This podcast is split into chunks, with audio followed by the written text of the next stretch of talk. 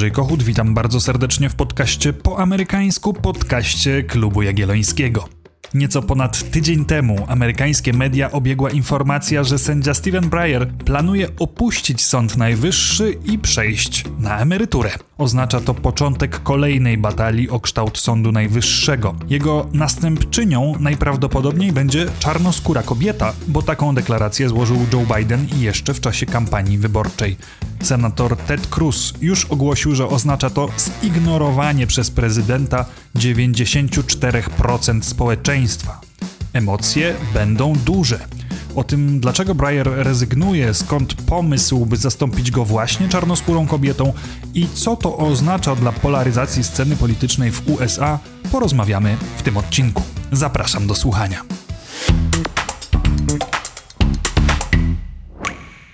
Sąd Najwyższy jest najważniejszą instytucją amerykańskiego wymiaru sprawiedliwości, ale ma też ogromny wpływ na kształtowanie prawa w Stanach Zjednoczonych, a to ze względu na możliwość orzekania o konstytucyjności federalnych i stanowych aktów prawnych.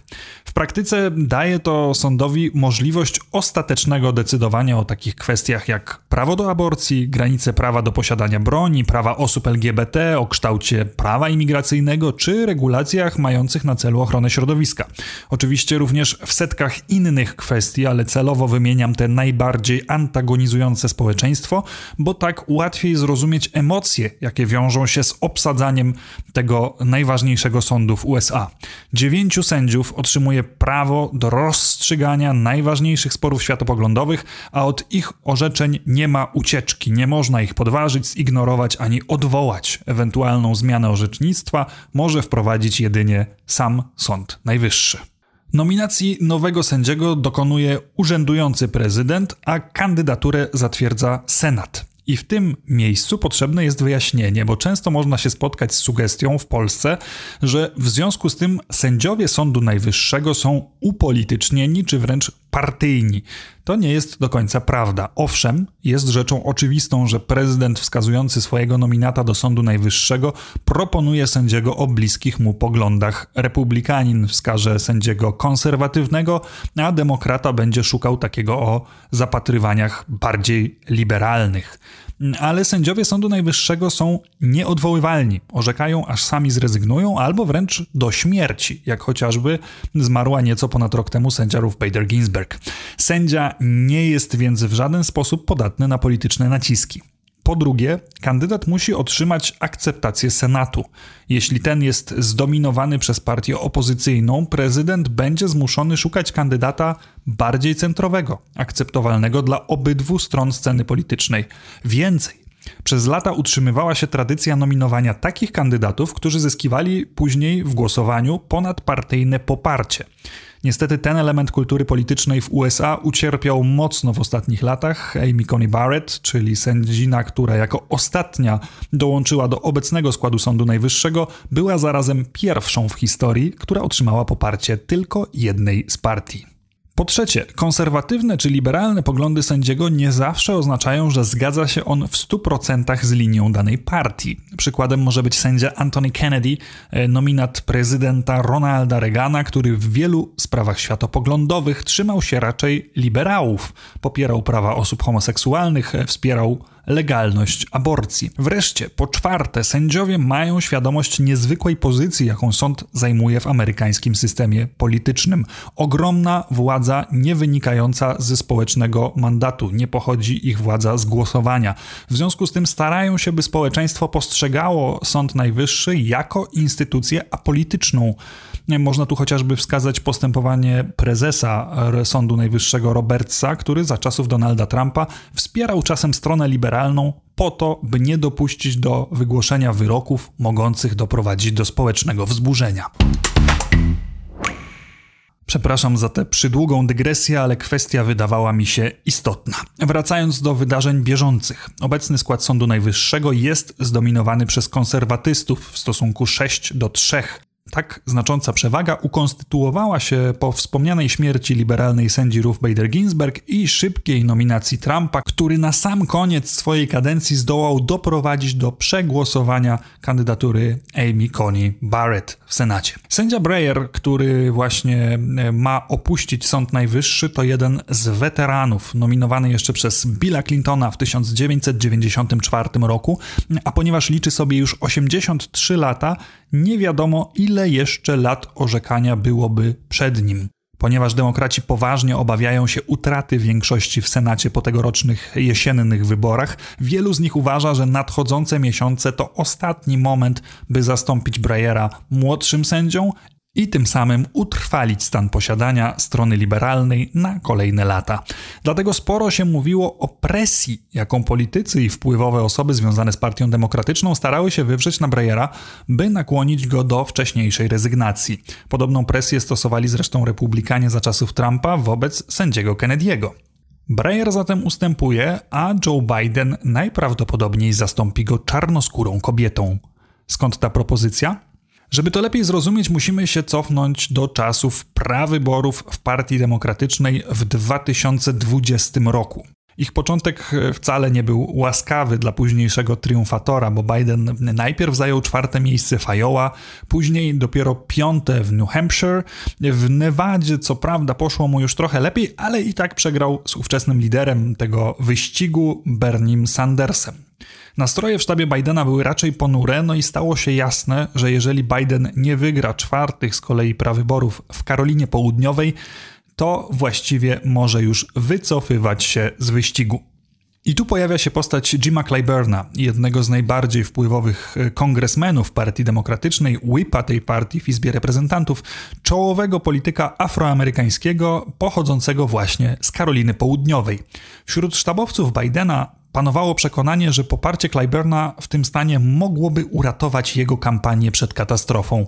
Jednak Clyburn nie chciał udzielać swojego poparcia kandydatom już na tym etapie, na etapie prawyborów. W najnowszej książce Boba Woodwarda i Roberta Kosty pod tytułem Peril, e, która nie została jeszcze przetłumaczona na język polski, można przeczytać opis spotkania między Clyburnem i Bidenem. E, Clyburn zgodził się poprzeć Bidena, ale pod pewnym warunkiem. Po pierwsze, Biden miał poprzeć lansowany przez kongresmena system 10-20-30, czyli 10% z każdego programu federalnego dla hrabstw, gdzie przynajmniej 20% populacji żyje poniżej progu ubóstwa od co najmniej 30 lat. Po drugie, Clyburn oczekiwał, że Biden publicznie zadeklaruje, że jeśli będzie miał taką szansę, to nominuje pierwszą czarnoskórą kobietę do Sądu Najwyższego. I Biden zaakceptował warunki Clyburna, a podczas debaty telewizyjnej złożył obietnicę dotyczącą właśnie zmiany w Sądzie Najwyższym.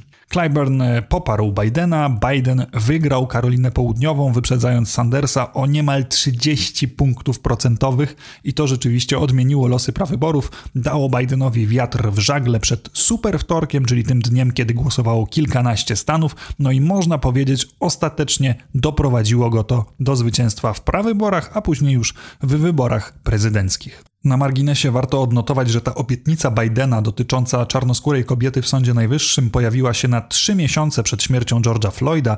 Nie miała więc ona wiele wspólnego z późniejszymi protestami spod znaku Black Lives Matter. Biden będzie się starał przeprowadzić proces nominacji i zatwierdzenia nowego sędziego we współpracy z republikanami. Po pierwsze, dlatego, że będzie chciał odbudować tę wcześniejszą tradycję ponadpartyjnego zatwierdzania kandydatów, ale też starając się po raz kolejny udowodnić swoją umiejętność do szukania porozumienia ponad podziałami, co przecież obiecywał w czasie kampanii wyborczej. Pierwsze kroki już podjął. Rozmawiał telefonicznie z liderem republikanów w Senacie, Mitchem McConnellem, a także zaprosił do siebie senatora Chucka Grassley'a z Iowa, najważniejszego republikanina w Senackiej Komisji do Spraw Sądownictwa. To właśnie Senate Judiciary Committee dokonuje przesłuchania kandydata, zanim Senat ostatecznie zagłosuje nad przyjęciem bądź odrzuceniem potencjalnego sędziego. Ale czy Bidenowi uda się pozyskać wsparcie republikanów? Trudno powiedzieć. Już teraz słychać republikańskie głosy, że obietnica nominowania czarnoskórej kobiety to jakieś nowe wcielenie systemu parytetów, że to powrót akcji afirmatywnej, czy nawet wprost dyskryminacja 94% społeczeństwa, jak sugeruje wspomniany już senator Cruz.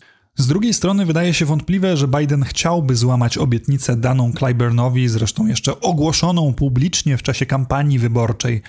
W najgorszym przypadku nowa sędzina będzie drugą w historii, która nie zyskała ponadpartyjnego poparcia.